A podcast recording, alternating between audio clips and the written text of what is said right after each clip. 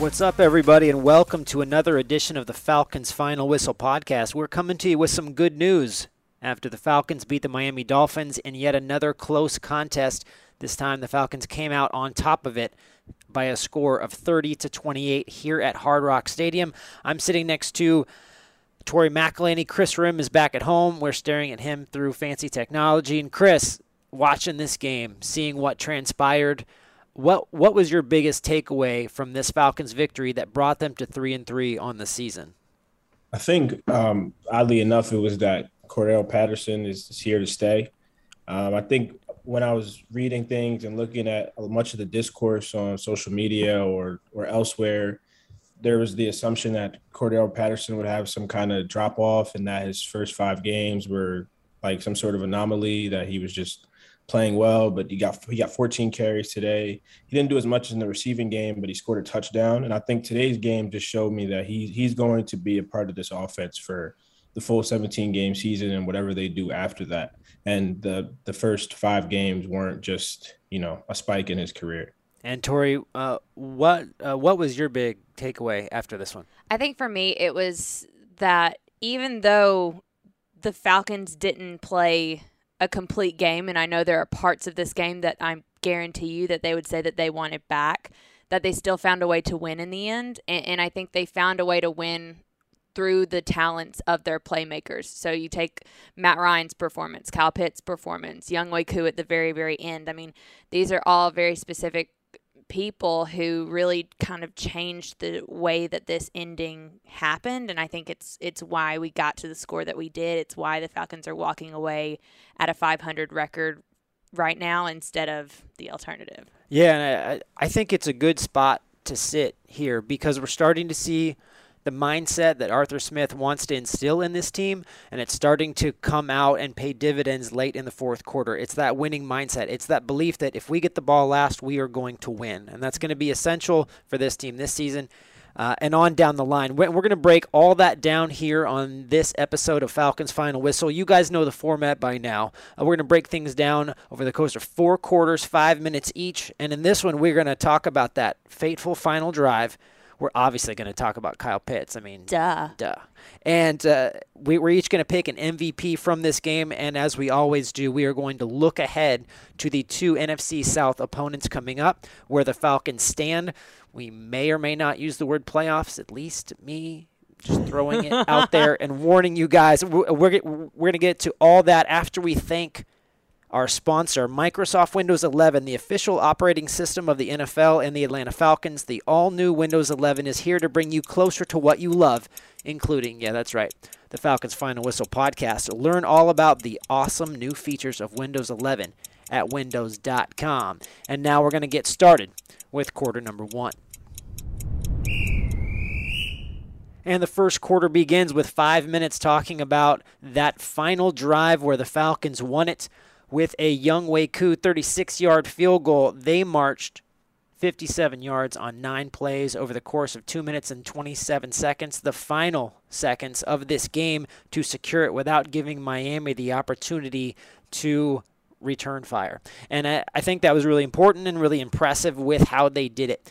Uh, Tori, what was your favorite part of that drive? What do you think was the was the catalyst there? So I think the catalyst was obviously the first two plays where you where Matt Ryan hits Kyle Pitts for a gain of 21 yards and then turns around and hits him for a gain of 28 yards. And it, it's like that was that was the moment that you're like you know what? They're doing this. They're moving down with down the field with ease um, it, it felt like. And, and so that to me was a really important catalyst but i think what got the falcons into the groove of the drive was actually something that Matt Ryan talked about post game, and he was talking about uh, how they had the ball and they were inside, you know, probably the 30, and they started running the ball because they had a lot of time left on the clock still. I mean, you didn't want to give Miami the ball back. You really had to think about clock management and, and all that kind of stuff. And they ran the ball. They gave it to Mike uh, Mike Davis for three yards. Patterson, I think, had five yards and then three yards, and they're just kind of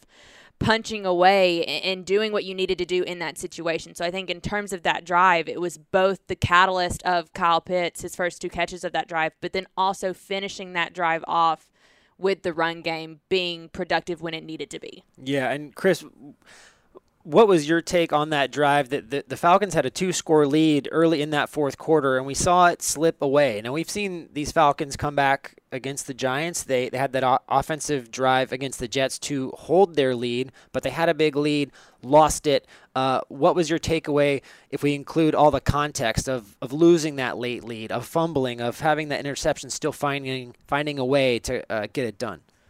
I think this this this drive made me think about uh, the Falcons' drive against Washington when they ran the ball. I think they ran. I think they went three and out, and they mm-hmm. ran the ball, and then they lost the game.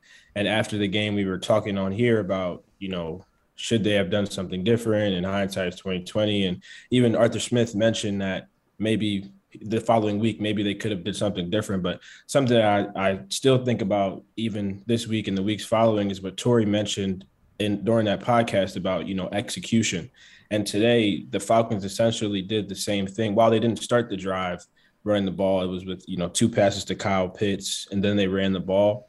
Um, there was a lot of time left, and they could have they could have you know went three and out earlier and then left a lot of time on the clock for the Dolphins. But the difference between this game and the Washington game was that they executed. So I think sometimes looking at different games, you can see how play calls aren't necessarily bad, just the execution didn't happen there. Today, that I think the execution happened, and that's what stood out to me on, on this drive. Something that I'll add to that too is I think it's really interesting when you look at the game winning drive or the the drive that iced the game in London against the Jets.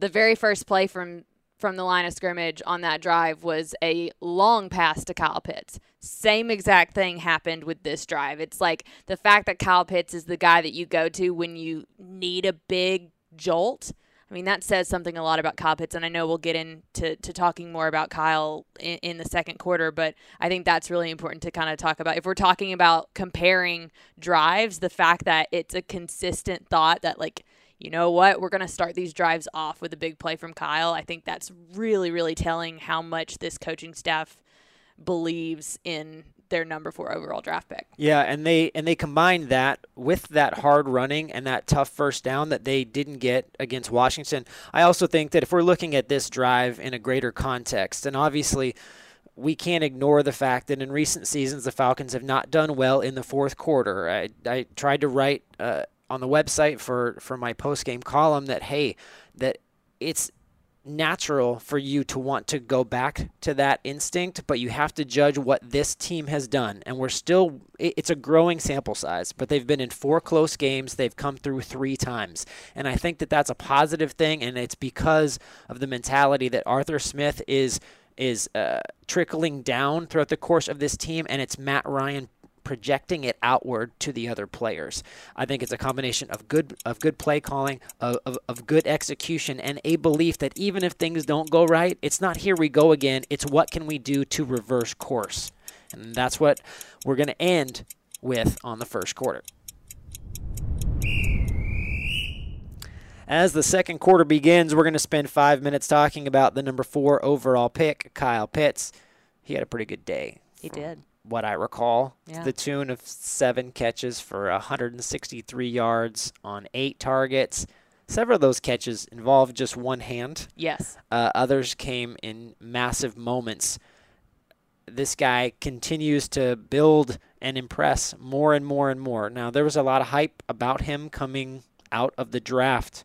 He's starting to live up to it now. I, he's been really impressive, not only in what he's th- the raw numbers, but in how he's been able to do it. Uh, Tori, what's been the most impressive thing for you about Kyle Pitts in this game and uh, throughout the course of his first six professional games? Yeah, Kyle Pitts and the evolution of Kyle Pitts is going to be just a marker of this season. I think we knew that coming into this season, but to actually see it happening live and to see the steps that he's taking as an individual, but also to see the steps taken I guess when you think about like with Arthur Smith and with Matt Ryan, Matt Ryan's trust in Kyle Pitts, Arthur Smith play calling for Kyle Pitts, all, all of these things kind of coming together in step with one another, I think is so crucial to the to to this offensive success. And, and so when I was thinking about all of this and post game, my my takeaway was simply that Kyle Pitts is as advertised. Everything that we thought he was going to be through the draft process and through all of those evaluations and all everybody talking about Kyle Pitts, he is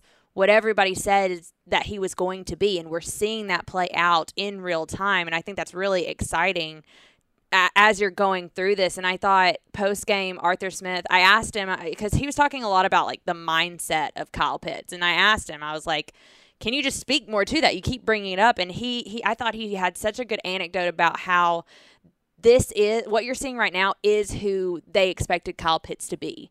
And even in their pre-draft evaluations and in those early conversations that they had with Kyle Pitts, this was something that they expected from him. And the fact that he's kind of taking all of this in stride and you see him getting better and better and building and building every single week as every game passes, it's really fun to watch.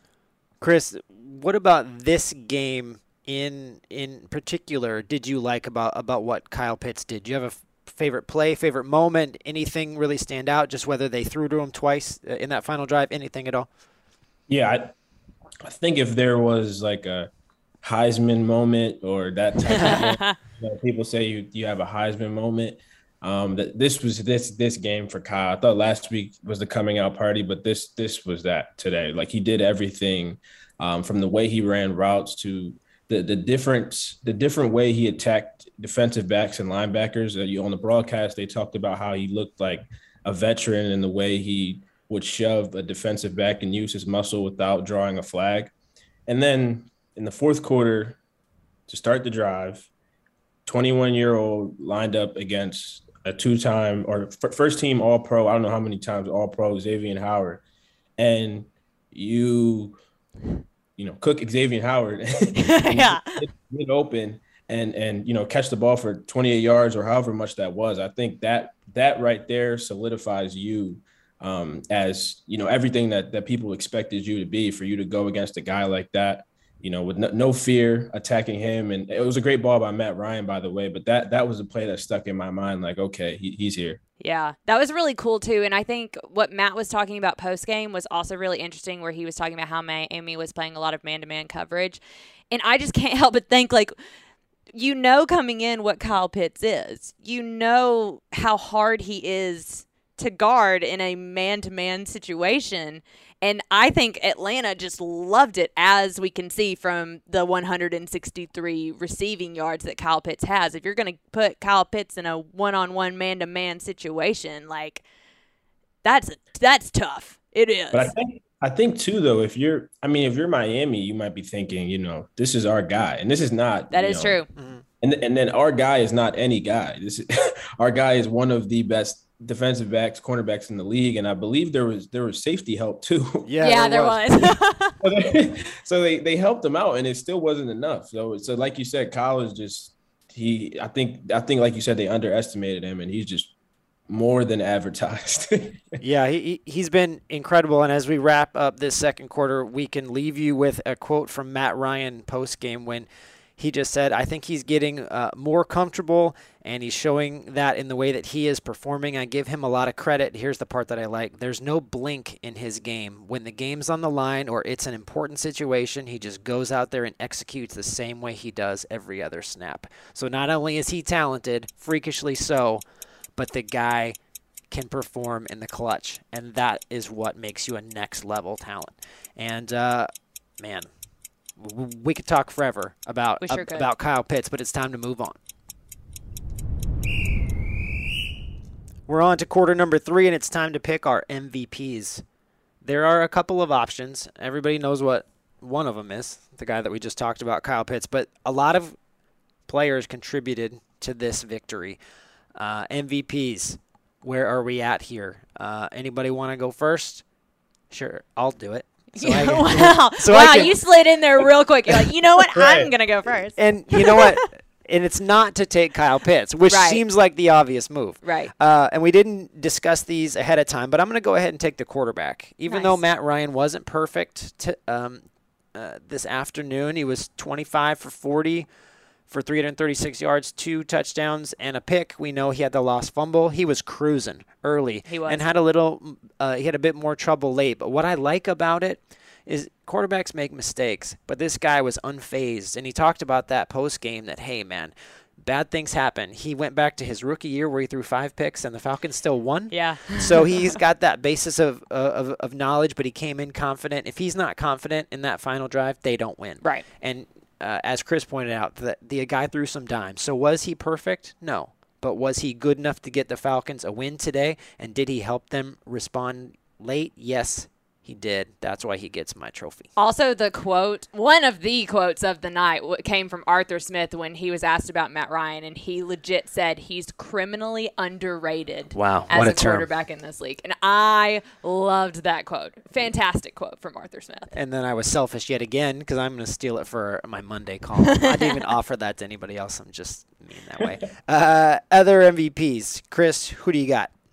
Uh, it's tough for me to choose, but I think I'd probably say maybe Jaylinn Hawkins, just because I thought, or I- I'm kind of torn between him or or Ade, because I think they just both what they both of their plays in the game uh, were just momentum killers. Like uh, Miami was moving down, about to score, um, about to take extend their lead. I think it was extend their lead maybe to 10, 10 to 3 Um, Yeah. When when Tua threw that pick in the back of the end zone to Jaylinn, and back to back weeks for him uh, with interceptions. Then I loved his his post game interview. He just kept saying, "I did it for the squad." Did it for the squad. He said, I asked him a question. I, I swear he said, I do it for the squad like three times in a row. It was great. Yeah, I heard it so many times. It sounded like a, a rap song. Or something. that, that's not- that was great. And then you know, Ade blocking blocking the kick. That that's big time. You know the the the Falcons won by two. The the kick. You know, you get three points for a field Yeah. goal. So that was big time. And I thought I thought those two plays were momentum killers. I'm sure being there,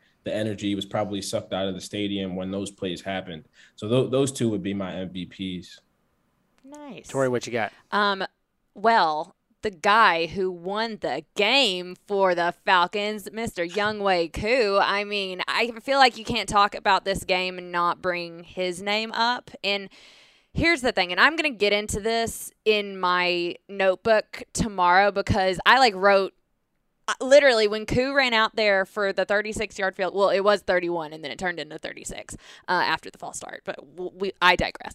Um, when he ran out there, I legit wrote in my notebook, "Koo's got this." Like I felt really good about the Falcons winning that game when they got it into like you know the around the 30 yard line. I was like, all right, yeah, this is happening, and it was great because after the game, we were talking to Arthur Smith, and he made the comment that I thought was so great. Arthur Smith was on fire after the game. He had a lot of really good quotes. Um, but he said he was like, you know, sending Younghoe out there. He was like, I my heart rate wasn't skyrocketing. I wasn't nervous. He was like, it was like just calling a, another boring play in like the middle of the second quarter that you know may not mean all that much. He was like, I my heart rate was not up when I had to send him out there, and I think that is so awesome when you have that opportunity to send out your kicker and feel as confident as you do when you send a guy like that out there and the fact that it's young Younghoe and we all uh, so many Falcons fans like know his story and, and I just think it's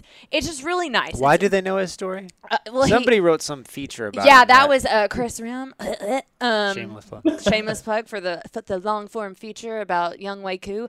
Um, but but I mean he did it against the Giants. He did it again today. I, I just think it's it's really really great. And I know Matt Ryan said after the game he's had in the over the course of his career he's had many many kickers that he has felt confident getting into field goal range and being able to come out with the win. And he said Younghoe's no different. I'm so proud of all three of us that nobody chose Kyle Pitts after spending five minutes talking about well, the we gave obvious him one. we gave him an entire quarter. Right. So technically, if he's like MVP one, everybody else is like the next rung down. Right. I thought you were gonna say choose someone other than Kyle Pitts, but we didn't do that. This We week. didn't Yeah. do that. We Yeah. should have. Should it's have. Fine. It's fine. Error in the rundown. My, yeah, that's definitely my bad. Definitely. All right, we are we are overtime. We are moving on to quarter number four, and we're looking ahead in quarter number four. Now that the Falcons are 500 at three and three, they have two huge divisional games coming up next week at home against the Panthers, where Arthur Smith has said they have got to play better at Mercedes-Benz. They haven't done that this year. Followed by what could be a shockingly huge game Yeah. against the rival Saints in New Orleans the following week if the uh, if the Falcons continue to win. And here's a crazy thing that nobody did uh, about the Falcons in 2020. We just typed in NFL playoff picture in reference to the Falcons. I know it's we're not even at midseason. We get that it's too early and all those types of things that you can say, but they're on the bubble. Guys, they're, somehow they're on the bubble. Somehow they're in it. Now, yeah, we can run that, that Jim Mora quote playoffs. Yeah. Okay, look, we're not going down that road, but they're in better position. They're in decent position, and it can get better if they continue to play well. Yeah. How pivotal is this stretch coming up? Oh my gosh, these next two weeks are very important for the Falcons. I, I think that one, I do think that the Carolina game is a is a winnable game, and I think if you're the Falcons and you can, you're playing at home, you're coming off a win, you know, you're arguably playing the best that you have.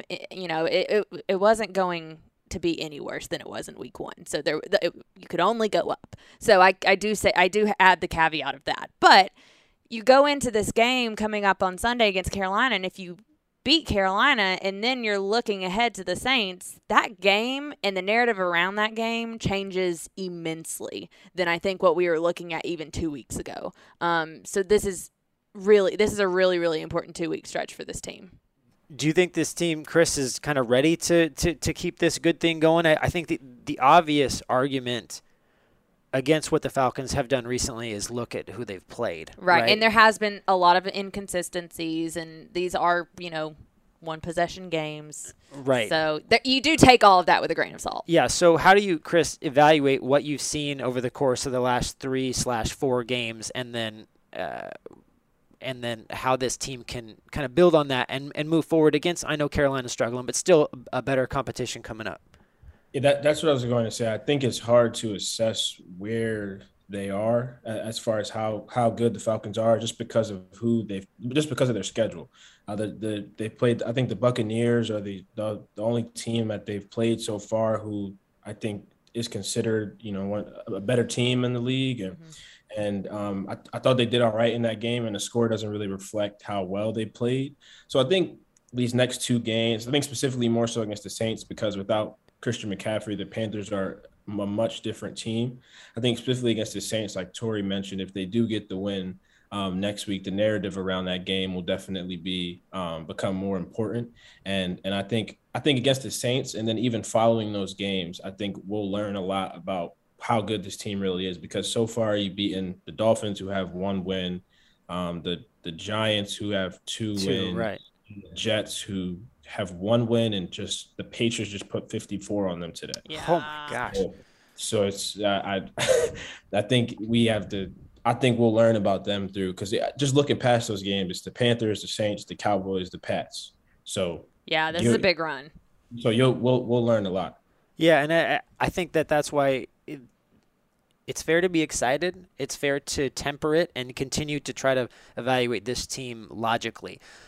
The one thing that I would say about it is that each time you win one of these close games, I think you build an element of confidence that you can perform. Now, I'm sure that they're that they're hearing just exactly what, what, what, what we're saying is that they haven't beat anybody big yet, but they're not one in six right now. They're not where the Dolphins are. And they're in a spot where they have executed well at times with still so much more left to mm-hmm. accomplish. If you look at it, and I- I think Jaylinn Hawkins said it well that they know. Oh, or yeah. Maybe it was uh, Foye. Like No, they no, know it was that they Jaylinn. have. Yeah, Jaylinn was like, we we're well aware that we have things that we got to clean up. Like, and I think Arthur Smith has said it a bunch, and I know Matt Ryan even said this past week in his availability before this game was, he was like, we're striving for more consistency. They're well aware of the consistency issues, and I think the fact that they're aware of it and they're like, this is something we need to get better at in.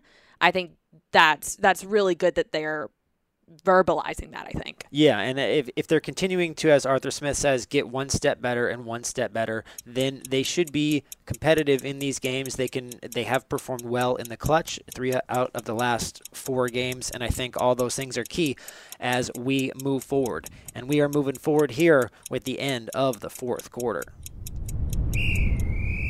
And that's going to do it for another episode of the Falcons Final Whistle. We are getting out of here. It's getting late. It's freezing cold in this Here's Hard the Rock thing. Stadium press box. The, the- freezing. m- we're in Miami Gardens, Florida right now, and outside it is sweltering, like just so hot. But in this room that we are in, it you could hang meat in here. It is freaking freezing in here. I am shivering. Chris, uh, how is it at uh, your spot? A nice 72?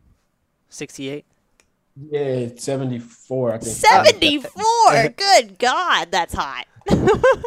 I have I have the, the the window open, so it's like bring. It's not. I don't think that's correct. I think it's like this area is 74, but over there it's Oh. probably, it's probably like 68. Got to be. So cool, calm, collected, just like the Falcons. We are uh, w- w- we are bouncing here uh, on this episode of the Falcons Final Whistle podcast. So you all know what to do. You've heard me say it before. Head over to Spotify or iTunes and subscribe. Give us a five star rating and a nice review if you wouldn't mind. You can also get this podcast on YouTube or at AtlantaFalcons.com. Uh, join us on the regular. Submit questions to one of us via via social media and uh, engage with the pod. We love hearing from you and what you like, what you don't. So anyway, we are out of here. Until next week. Yeah, we'll see you at home. Mercedes Benz Stadium. What up? No wait. Talk to you then.